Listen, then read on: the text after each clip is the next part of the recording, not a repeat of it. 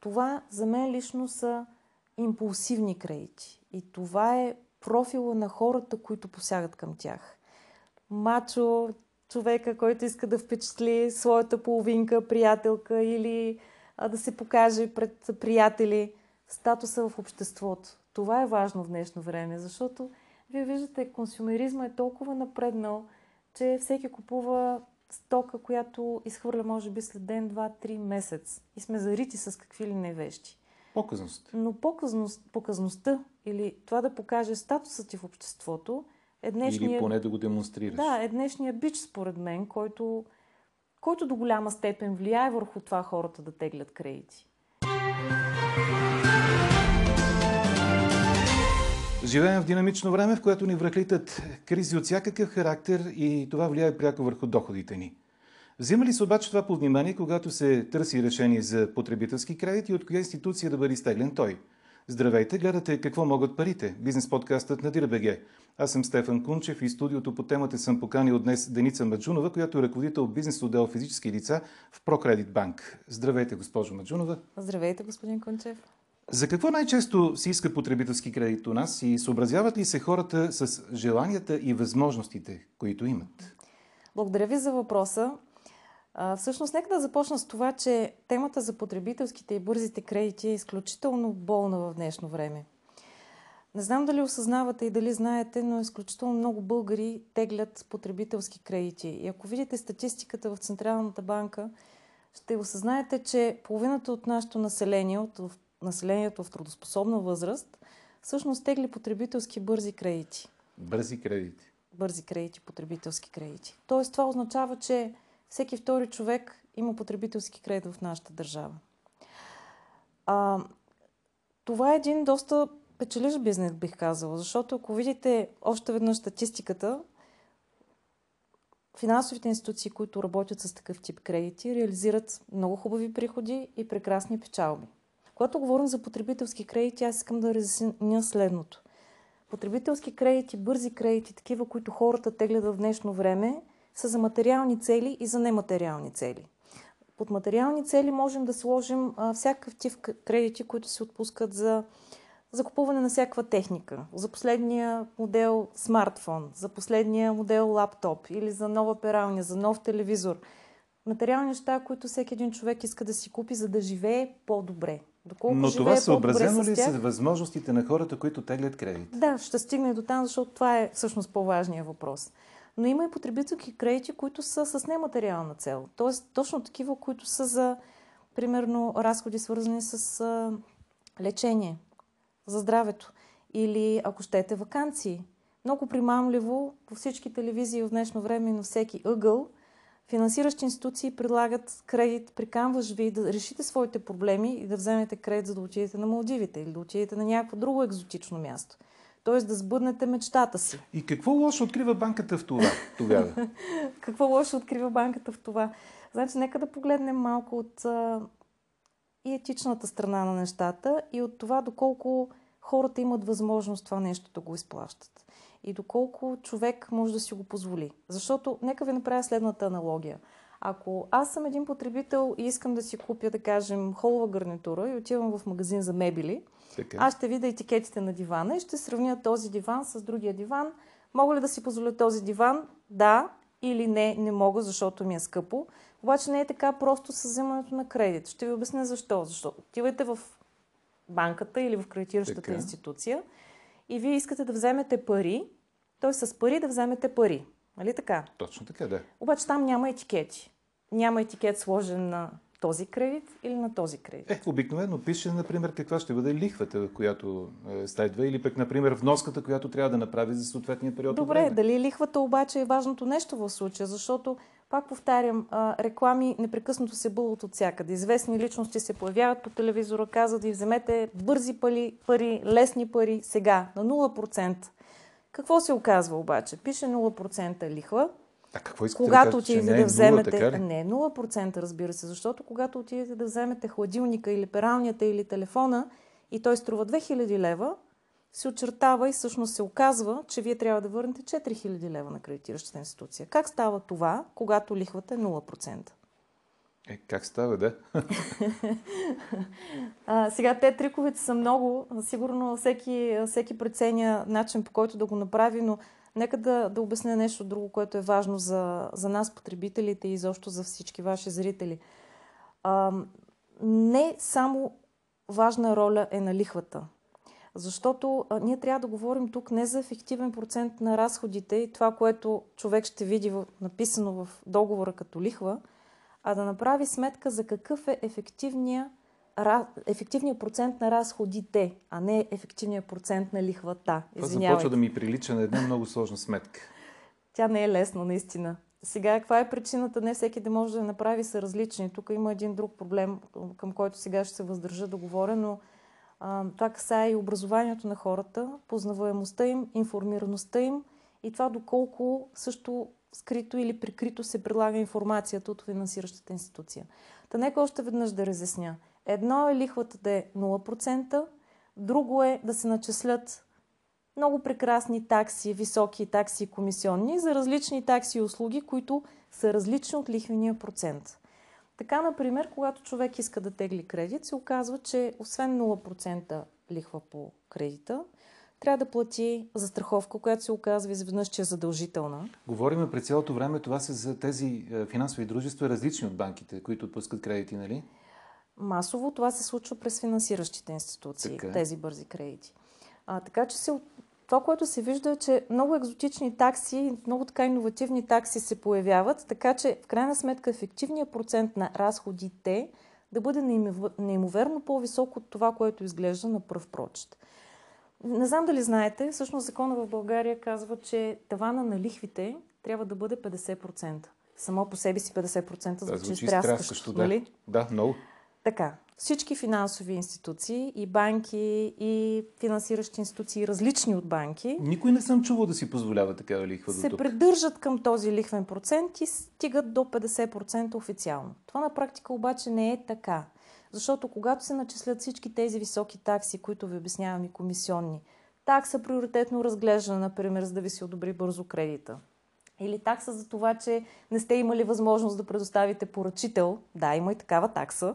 Малко чудващо ме гледате, но е да. факт. А, Ама аз или... не съм могъл да предоставя поръчител, ако не е имало такова изискване. Не е ли така? А, последствие се оказва много често, че има такова изискване. Така mm-hmm. че това също е нещо, което човек трябва да провери предварително, за да е сигурен, в крайна сметка какъв кредит ще взима и за какво взима и за какво го плаща. Преди да се е подписал Точно в банката. И когато в крайна сметка ударите чертата и начислите всички тези комисионни такси, които са начислени, включително и за страховката, защото се оказва, че не можеш да вземеш кредит в много голяма част от случаите, ако нямаш застраховка. Застраховка против безработица. Тоест да се застраховаш, че работодателя ще те уволни и ще получаваш 6 месеца някакво обещетение след това. Или друг вид застраховка, втора, трета, четвърта, което се оказва задължителна за да вземете кредит. И когато, пак казвам, се удари чертата на този ефективен процент на разходите, се оказва, че не това на 50% е достигнат, ами той е в пъти надвишен. И сме свидетели на, лихви, на лихвени проценти, такъв процент на разходите от над 100% и от над 150%. Такива примери има много. Ако съм ви разбрал правилно, схемата е следната. Обявяваме, обявяваме 0% лихва върху парите, които се отпускат като кредит, но за сметка на това се начисляват такси за поредица от неща и за страховки се изискват, които на практика предварително още увеличават чувствително сумата, която трябва да върна като човек, който примерно се е доверил на финансово дружество за бързи кредити. Това ли е а, модела, така, който писах? В, в много от случаите е така. А, много от фирмите в идеята да привлекат клиенти алармират с а, нисък процент на лихвата от 0%, което много правилно се изказахте. В последствие се оказва съвсем различно заради огромните такси и комисионни, които са начислени. Други обявяват стандартните си лихви, нормалните лихви, но пак има допълнително такси и комисионни, които се начисляват и пак отново ускъпяват кредита. Така че различни са начините. Вижте, в момента в днешно време е борба между това да привлечеш клиента и да дойде при теб. Вие сте свидетели, пак казвам, на всеки ъгъл има реклама. На всеки ъгъл има институция, която да, отпуска кредити. Медиите изобилстват от такива реклами Медиите изобилстват. Да. Виждате, с окичани, ланци, подкамване за екзотични пътешествия и бързи лесни пари. Това е нещо, което е ежедневие в, в страната ни. Кое според вас, от вашия опит, ако изходим, има превес при решението на хората да теглят кредит? Дали това е необходимостта и желанието им да имат е, някакви пари, с които да сбъднат нещо, или просто защото парите, които могат да вземат, е, са обявени с е, ниска или нулева лихва? А, много интересен въпрос. Първо, нека да дефинираме необходимостта. Какво е необходимостта? Необходимост да вземеш бърз кредит, аз лично трудно го разбирам, но за необходимост бих могла да говоря тогава, когато се очаква да покрие човек разход, примерно за лечение, за здравето си. Няма възможност, но търси, търси бърз начин, търси лесен начин. Това е може би необходимост. Доколко обаче е необходимост, ако детето ви аз съм майка, да дам пример за себе си. Майка съм на тинейджър. Мамо, мамо, искам последния модел iPhone, примерно 13 Pro Max или Samsung, еди кой си няма значение. А, аз, аз, аз съм сигурна, че това е ежедневие във всяко едно българско семейство или почти всяко. Така е. Така. Какво се случва? Аз се опитвам като родител, който иска да възпита детето си на някакви ценности, на някакви морални ценности, от които да, да расте, които да, да му помогнат в живота, да му обясня защо не трябва да има iPhone или скъп телефон, без значение коя е марката. Последен модел. Пос, обаче последния модел.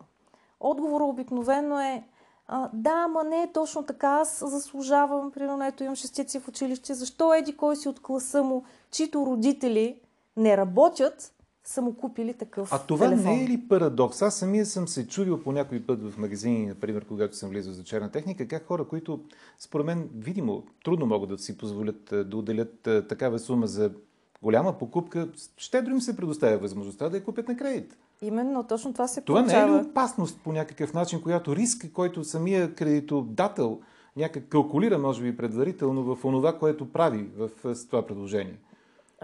Точно така, ще стигне до там. Но ето тук пак се връща на необходимостта.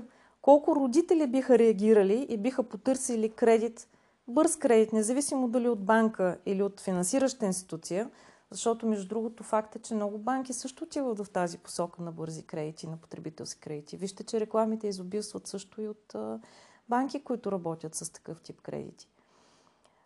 Но това, което исках да кажа е друго. Доколко каква част от родителите ще отидат към такъв кредит за такъв телефон? Аз ви гарантирам, че голяма част от тях биха го направили.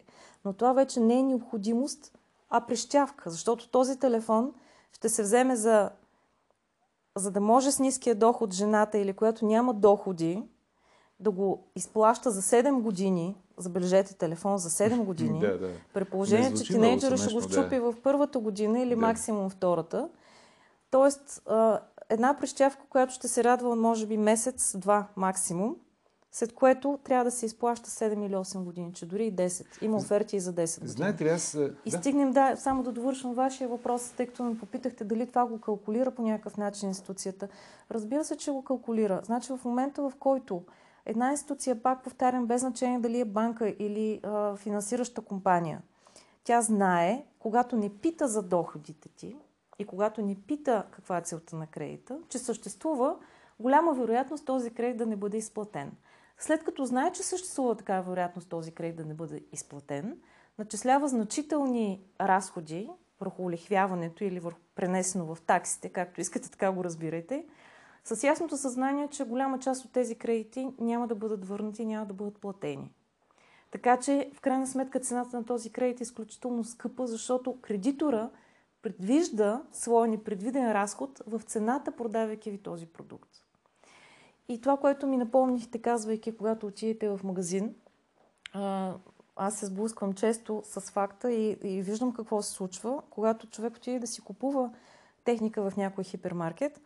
Първо, не ви ли заобикалят това са първите хора, които ме посрещат винаги във всеки които магазин. търсят да. кредит да ви предложат. Да. И, и ви предлагат безлихвени кредити, всякакъв тип кредити за да вземете техниката. Вземете ютията, пералнята, климатика, телевизора. А консултанта, който трябва да ти обясни всъщност каква е ползата от този продукт, идва вече на второ място. Или, да кажем, след консултанта за кредити. Знаете ли, никога не съм могъл да се обясня защо на бързите кредити им се казва бързи кредити. Да не би вие банките да ги отпускате бавно ли, що ли? Не, не мога да намеря логиката къде е. Можете ли да обясните? О, страхотен въпрос. А, сега, разликата между всъщност банките и а, фирмите за бързи кредити е в това, че банките би трябвало да питат и би трябвало да се интересуват какви са вашите доходи. Можете ли да си позволите тази покупка? Можете ли да я изплатите? Какви са разходите на вашето домакинство? Каква е целта на този кредит? И заедно с клиента, банката или кредитиращата институция да седне, да види ползите или негативите от тази инвестиция, ако може изобщо да се нарече инвестиция, и тогава да прецените заедно дали този кредит може да бъде обслужен или не. А, наричат се бързи кредити, защото вие виждате, изобилстват оферти и реклами за 10 минути кредит, до час.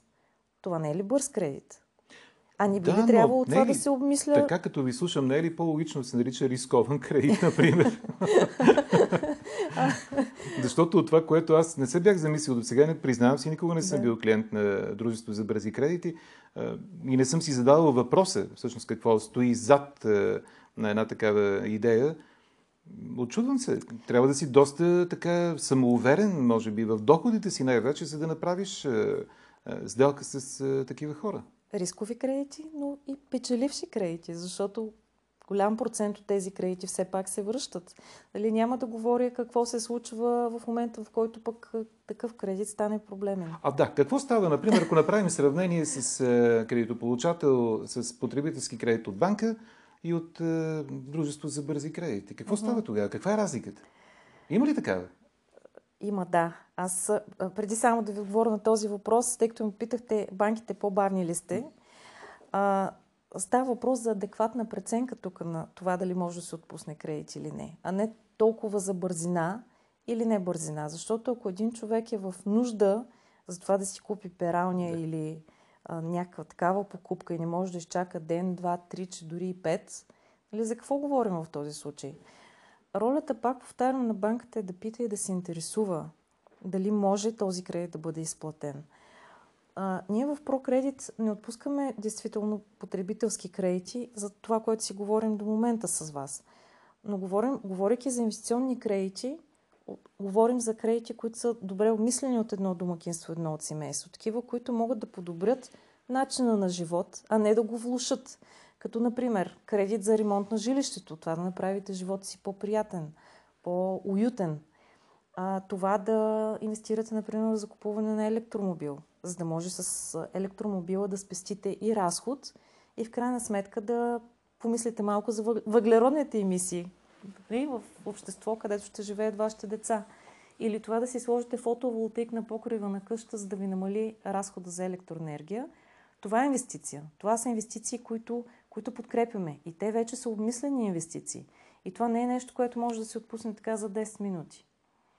Така че по бързината толкова. А колкото до въпроса дали има разлика, когато един кредит стане проблемен между банка и кредитна институция, може би тук, тук е основната разлика, защото а, какво се случва? Когато един кредит не може да бъде изплатен, а, последват нали, много често кредитиращите институции продават тези кредити на съби, така наречените събирачи или колекторски фирми. Тоест или колекторската фирма ще започне да ви търси. И добре, да ви ще ви прекъсна за миг само за да уточним uh-huh. нещо. Какво значение има кой ще продаде моя кредит на колекторската фирма? Дали това ще бъде банката или uh-huh. това ще бъде е, кредитната институция, която е бърз кредит? Много сте прав в това, което питате, защото да, за вас на практика няма значение кой ще го продаде. Вас ви интересува кой ще ви притеснява после. И въпросът е това притеснение. Притеснява. Доколко ни ви пречи, защото това са телефонни обаждания, посещения, може би. Дали до някъде един такъв психологически натиск, който не всеки може да търпи и не всеки може да издържи. А, така че това е една разлика. Друга разлика а, до голяма степен това е на факта, че какво се начислява като разход, цената и оскъпяването. Когато един кредит стане проблем, той става още по-скъп. Защото започва да се начисляват други такси, наказателни лихви и този кредит лавинообразно започва да расте като стойност, като цена, която трябва да бъде върната после обратно на кредитора, без значение дали е банка или не банка, но обикновено не банките имат в пъти по-високи такси за наказателни лихви. И от тук идва другия проблем, който е много съществен и много значим за нашето общество. С това и започнах разговора. Когато а, този кредит като цена нараства и потребителя не може да го плати, какво се случва? Прибягва до втори кредит към друга институция, която е готова на съседния ъгъл да му даде същия този кредит, за да покрие първия. Когато втория избие, защото човека е с ниски доходи и не може да си позволи да го връща, следва третия кредит и четвъртия кредит. Това не е ли някакъв порочен кредит. кръг? Абсолютно става един порочен кръг и един цикъл, от който клиентите на бързите кредити трудно могат да излезнат. Особено Добре, да... тези, които не могат да си позволят да върнат кредит. Тези с ниски доходи, с нерегулярни приходи. И от тук аз ще направя една аналогия, може би е малко драстична и екстремна. Кое? Първата дрога. Наркодилъра как продава дрогата си? Може би звучи идея. страшно. Но ето, подавам вие за без пари. Или претендирам, че е без пари. Вас ви харесва, взимате втора, трета и пак влизате в порочния кръг. Звучи страшно, но и може би пресилвам умишлено нещата, но с това се опитвам просто да подчертая важността на, на това хората да се замислят, когато взимат кредити. Добре, какво е решението за, за човек, който е влязъл в, в такава спирала от бързи кредити? Уф. Не знам какво да кажа тук и как да ви отговоря, защото ние, между другото, ежедневно получаваме запитвания от клиенти, които вече са в тази спирала. Получаваме в контактния, И те искат да бъдат, образно казано, спасени от вече от да, банка, така да. ли? Имат по 9-10 кредита и търсят рефинансиране на всички тези кредити, защото те са към различни организации, към различни фирми. И откликвате ли в такива моменти? Ако не могат да си го позволят, не не можем, а, а те не могат да си го позволят, защото това означава, какво означава това? Пак, пак да влезнем и ние в тази, в тази игра. Добре, а ако някой, който е клиент на банка uh-huh. и изпита някакви затруднения, в крайна сметка, аз нали така започнахме разговора, че uh-huh. живеем в динамично време с много кризи, които се отразяват uh-huh. върху доходите ни. Нека да си спомним само за COVID-кризата, която uh-huh. съвсем е, още не си отишла. И особено първата една година, когато всичко беше блокирано като възможност за хората да работят нормално. Ама точно за и това, да връщат кредити, Точно за това би трябвало да са банките, защото съществуват такива моменти. Какво прави не, банката винаги... тогава, когато да. клиентът е в затруднение? Веднага ли продава на... Не, не, не, не. не. Това се случва фирма повече с кредит. други компании, които не са банки. Но точно тук това е ролята на банката. И затова е изключително важно да си изберем финансовия партньор. Защото тук не говорим само момента на взимане на кредит, който е лесен и бърз, както вече уточнихме. Въпросът е да се създаде едно наистина дългосрочно партньорство с много ясни взаимоотношения и прозрачни отношения един между друг, за да може точно такива а, рискове да се избегнат. Да, всеки изпада в затруднено положение. Минаваме през кризи. Ето, вие сам споменахте COVID-кризата. Сега имаме други нали, събития, които да. следват в живота. Да. Въпросът е а, да, как реагира финансовия ви партньор.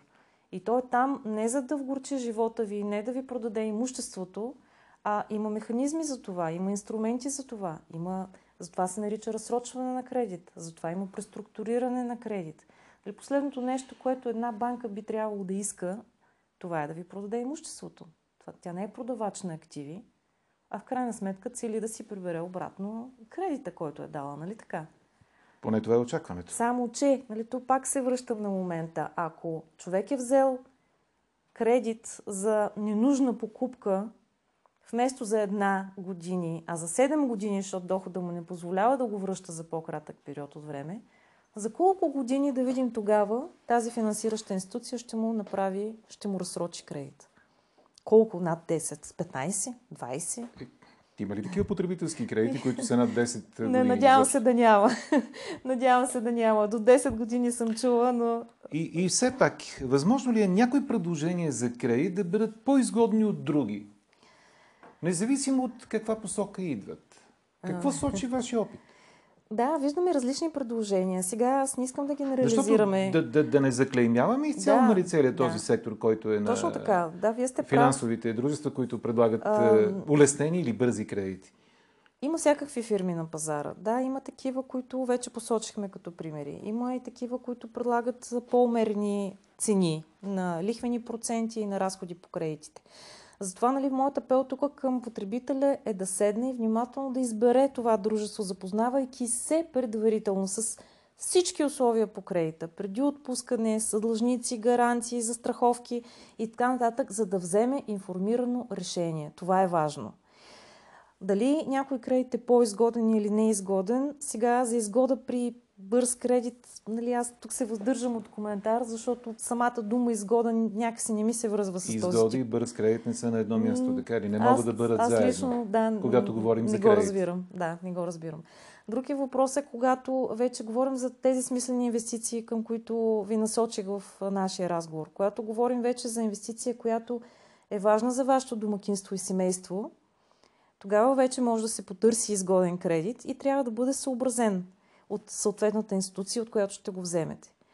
А, при нас в ProCredit цената е добра, защото не знам вие дали сте наясно, но голяма част от нашите услуги всъщност са онлайн и дигитални. Така че ние нямаме тази поддръжка на инфраструктура и клонова мрежа и персонал, което да ускъпява. И съответно това ни дава възможност да сме много конкурентни и да предлагаме добра цена на, на потребителя, който иска такъв смислен кредит, като тази инвестиция, която ви, която ви посочих. Но категорично се дистанцираме от а, кредитите, които, за които говорихме до сега. Тези бързи кредити за материални и нематериални, краткосрочни цели. Това за мен лично са импулсивни кредити. И това е профила на хората, които посягат към тях. Мачо, човека, който иска да впечатли своята половинка, приятелка или а, да се покаже пред приятели, статуса в обществото. Това е важно в днешно време, защото вие виждате, консумеризма е толкова напреднал, че всеки купува стока, която изхвърля може би след ден, два, три месец. И сме зарити с какви ли не вещи. Показност. Но показност, показността или това да покаже статуса ти в обществото е днешния... Или поне да го демонстрираш. Да, е днешния бич, според мен, който, който до голяма степен влияе върху това хората да теглят кредити. Аз лично това не го разбирам, но за съжаление в нашето общество има много такива хора и вие ги виждате на улицата. И с автомобилите, и с дрехите, и с последните модели телефон. И накрая, какви са обичайните условия, на които трябва да отговаря кандидатът за потребителски кредит в банк? Аз пак се връщам на примера. Влизам в хипермаркета и искам да си купя климатик. Питат ли ви нещо? Не. На какво да отговаряте? Какво да, ви да, искат? всъщност не съм стигал до разговор по-нататък, но може би какво е, е следващия въпрос искам да купя. Така си мисля. Добре, може би какво искате да купите, но какво искат от вас? Лична Няма карта. Представа, не съм лична карта. Тоест само срещу лична карта може да се получи бърз кредит, потребителски кредит. Така че на какво трябва да отговаря клиента? Мисля, на всичко отговорих, останало, освен личната мисля, карта че да си отговорих да, да на този въпрос. Докато, пак повтарям, при нас банките трябва да е по-различно, защото в това се състои смисъла на едно смислено банкиране. Да попиташ човека как ще връща този кредит, как смята да го плаща. И за това не е достатъчно само личната карта. И за това не е достатъчно само Благодаря ви за този разговор, госпожо Маджунова. Какво могат парите? Ще говорим отново в следващия четвъртък.